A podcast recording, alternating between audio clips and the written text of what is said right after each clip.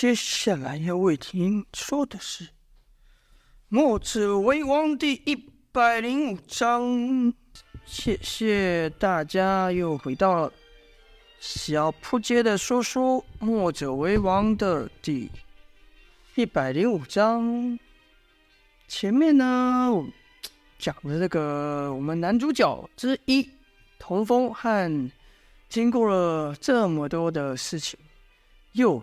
和墨家人住在一起，而且还用一个我自己想要表达的墨家兼爱非攻的观念，把这种呃兼爱的感觉，像他救一些一些难民，然后把他们视为家人，让视为家人保护，视为家人相处的这种，我自己想的这种概念呢，一个一个想法，把它呈现出来。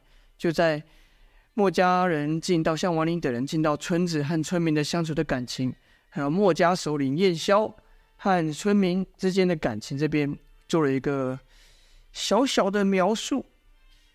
现在呢，又要回到大战场了，因为吴城那边发生了战乱，所以呢，墨家必须前去守城。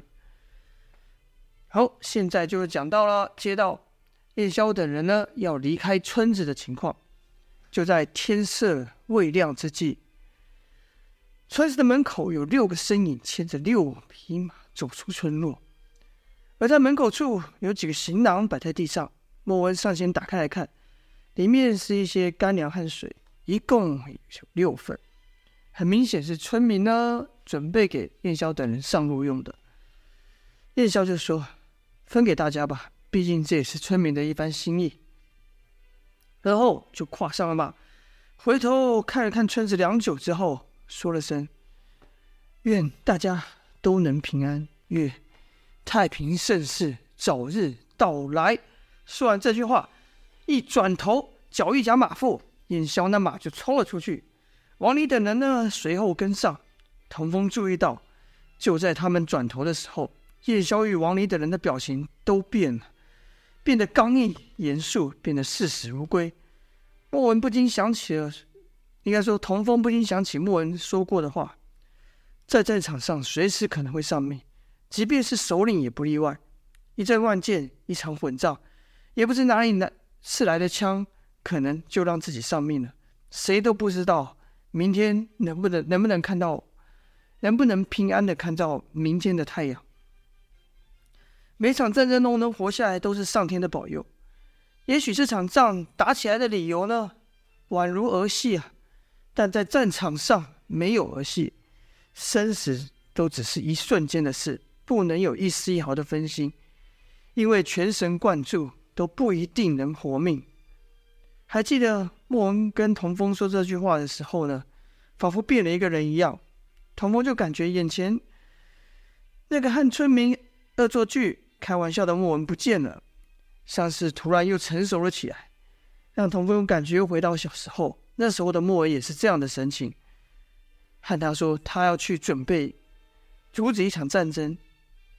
只是这次童风不再，呃，应该说童风不再和墨家人分离了，而是跟随着他们的脚步，和他们一起参与这场改变世界格局的天下格局的战争。夜宵整个人呢，又散发出一种无可形容的威严感，就像那个统领百万的大将军一样。那个爱和村民唱歌同乐的夜宵藏了起来，而栾树那个会逗小孩子玩的栾树也是不见了。此刻栾树给人的感觉简直比冰块还要冰冷。而那个喜欢和村民比手画脚闹着玩的胡安。现在给童风的感觉好像不是一个人，而是一把兵器，一把极为锐利的兵器，一把攻燕萧驱使的兵器。燕萧让他砍哪，他就砍哪。只有王离还能对童风勉强挤出一点笑容。王离对童风说：“风儿，我们这次任务可比那次那日你遇到我们解救俘虏那时更为严峻。一旦上了战场，谁也顾不上谁。”不如你就留在这，等你师兄和师父的消息吧。童风摇了摇头说：“不，这次我不能再跟你们分开了，我和你们一起去。”王林说：“那你师兄的事怎么办？”童风其实也很为难、啊，但他心里知道，他现在一走，师兄姚建勋那边就顾不上了。可童风心里一直有一个遗憾：数年前自己就该跟着燕霄等人一起走。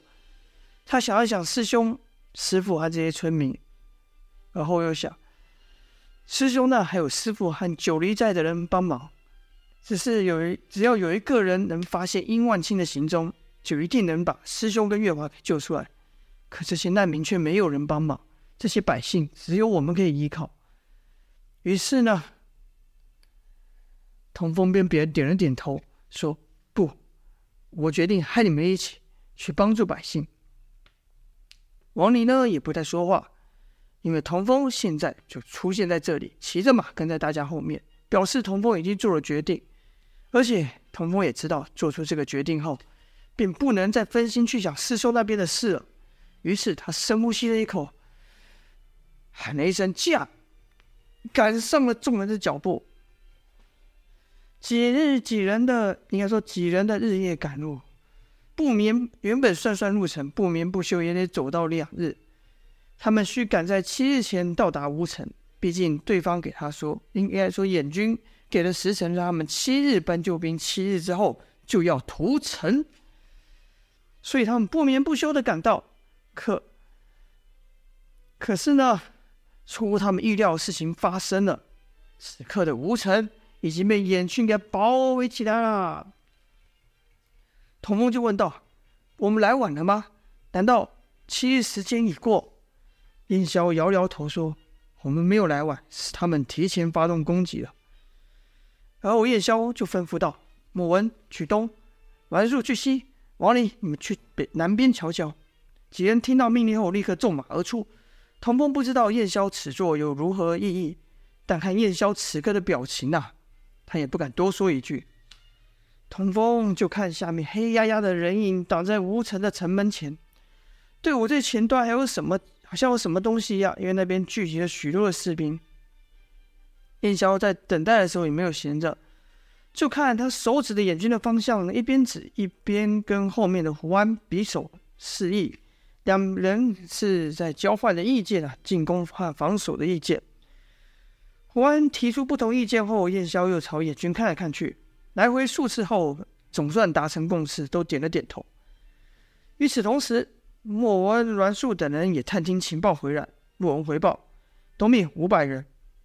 栾树道：“西面五百。”过又过了一会，王离也回来说道：“南面敌军有近千人。”燕霄想了想说：“如此，大概有近三千人的燕军。嗯，看来这只是敌军的先锋部队，大军还在后面呢。”王离问道：“首领，我们是否从东西两面兵力较薄弱处突围？”燕萧说：“不急，现在他们都还在备战状态，不适合攻击。”等他们发动第一波攻击，忙于应付吴城守军的时候，我们再以剑行阵，攻他个出其不意，让他以为后方有埋伏，受到了夹击，如此就打乱他们的进攻，也可以减少吴城守军的压力。到时候，胡安、王离，你们俩跟在我后面；栾树、童风，你们俩就跟在他们的后面，后面就交给你们了。我们必须在天亮之前。将眼军杀退，等天色一亮，眼军就会知道我们人数不多，所以这次的行动必须快。燕霄话一说完，王离等人立刻说道：“遵命。”然后燕霄又说：“那抓紧时间休息吧。”几人便从马上下来，拿些干粮吃以补充体力。而童风对于燕霄刚才说的话是一点都不明白，便趁这时候便问王离说：“王大哥。”为什么首领不和你说的一样，从人少的地方突围呢？还有首领刚说的剑行阵又是什么意思？王离说：“剑行阵是一种攻击的阵势，顾名思义，就像被一把利剑一样刺入敌军。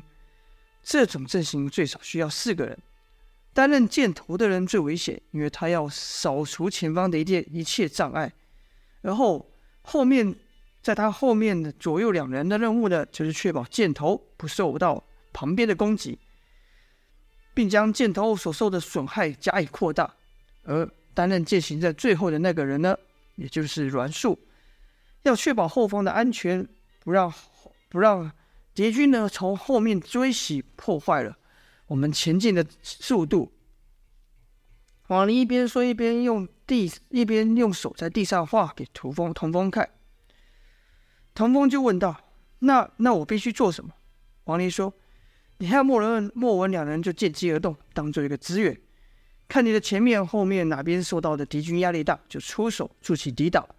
童风点了点头，可王离知道童风并不明白接下来会发生什么事，便又嘱咐道：“这是你第一次到战场，不要想太多，你只要确保自己能平安无事就好了，知道吗？”唐风点了点头。可当他抬头看下面黑压压的那一群眼军的时候，又怀疑了起来，心想：这下面可是有千人之多。单凭我们六个人，真的能击退眼军吗？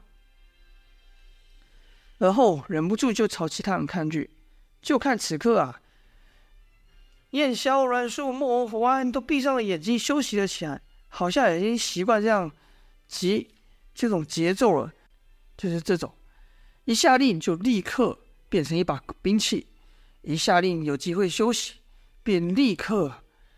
这个什么时候便立刻静下心来，赶快休息？可这样的节奏，童风没有啊！这肯定是久经战场的人才能培养出来。童风是自己很紧张啊，但也不敢多说话打扰人家。他的两眼始终离不开下下方那乌漆麻黑的眼军。原本呢，童风以为很快就会行动了，可一直到了日落时分，眼军都没有任何动作。随着月色越来越黑，军中有人举起了火把。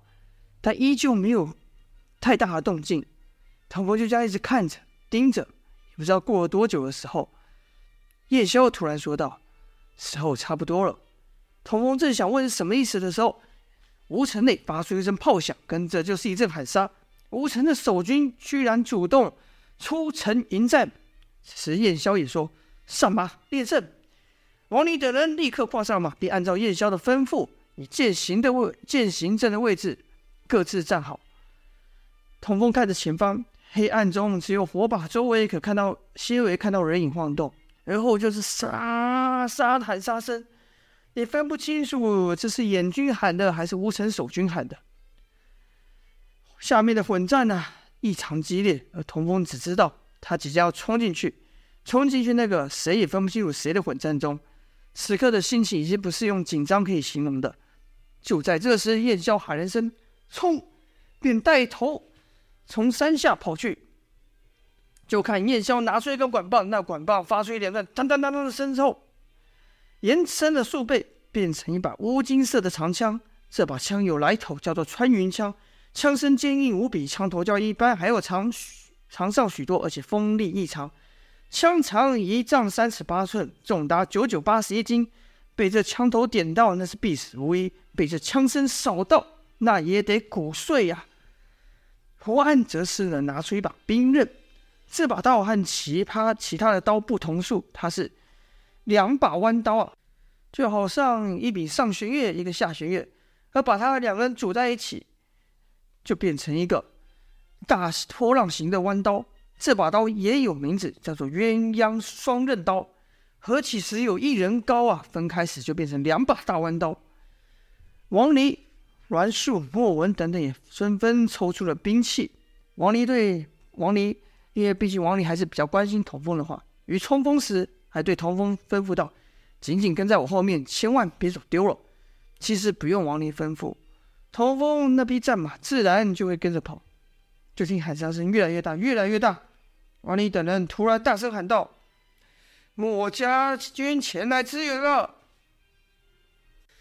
这一声喊呐、浑厚无比，蕴含了几人的内力。即便在这杂乱的喊杀声中，也可听得清清楚楚。跟着叶萧等人就冲了进去，童风就耳听喊杀声不绝于旁。童风只觉得脑袋一切空白啊，完全不知道自己在干嘛，身在何处。队伍前方由叶萧开路，端是所向披靡啊。穿云枪左右横扫，就像快船扫过水面般快速将敌军给分开。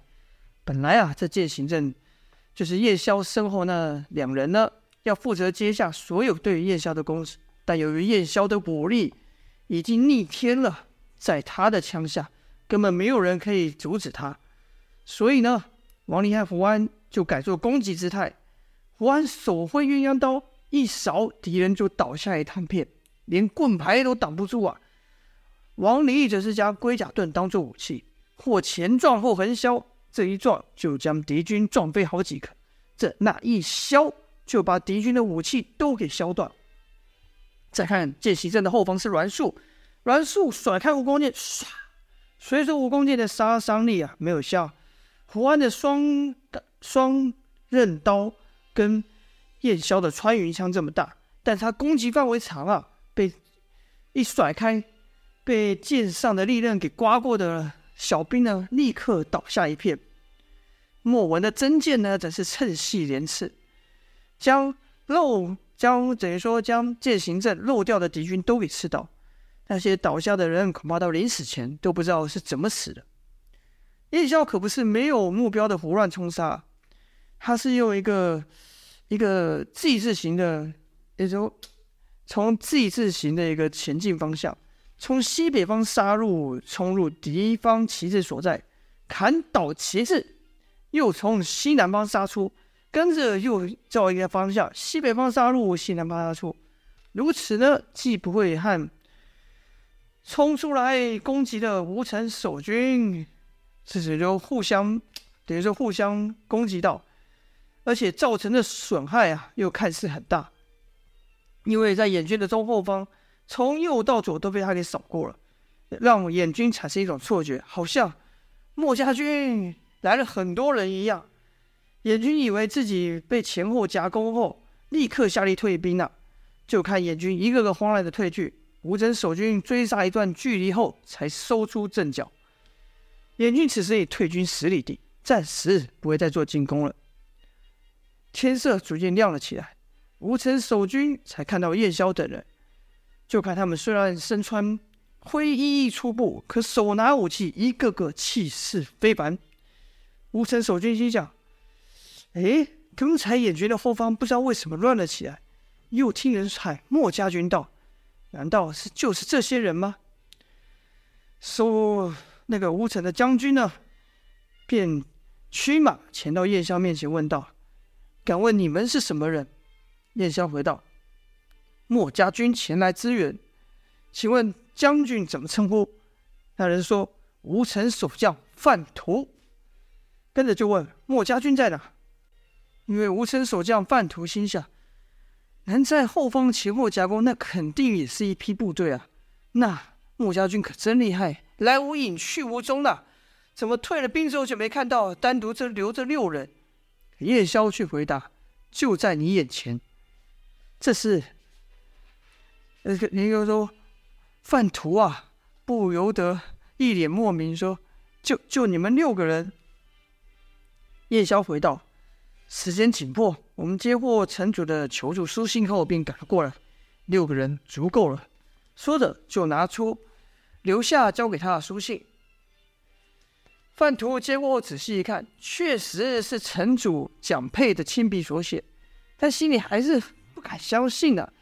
这虽然听说墨家人厉害，但光凭六个人就能将这千近千的人马杀得大乱？范图不禁又问道。你怎么知道我们会在这时候迎战，并从后方配合？燕萧说：“燕军的前锋部队到了后，却不攻城，只是守住吴城的各个出口。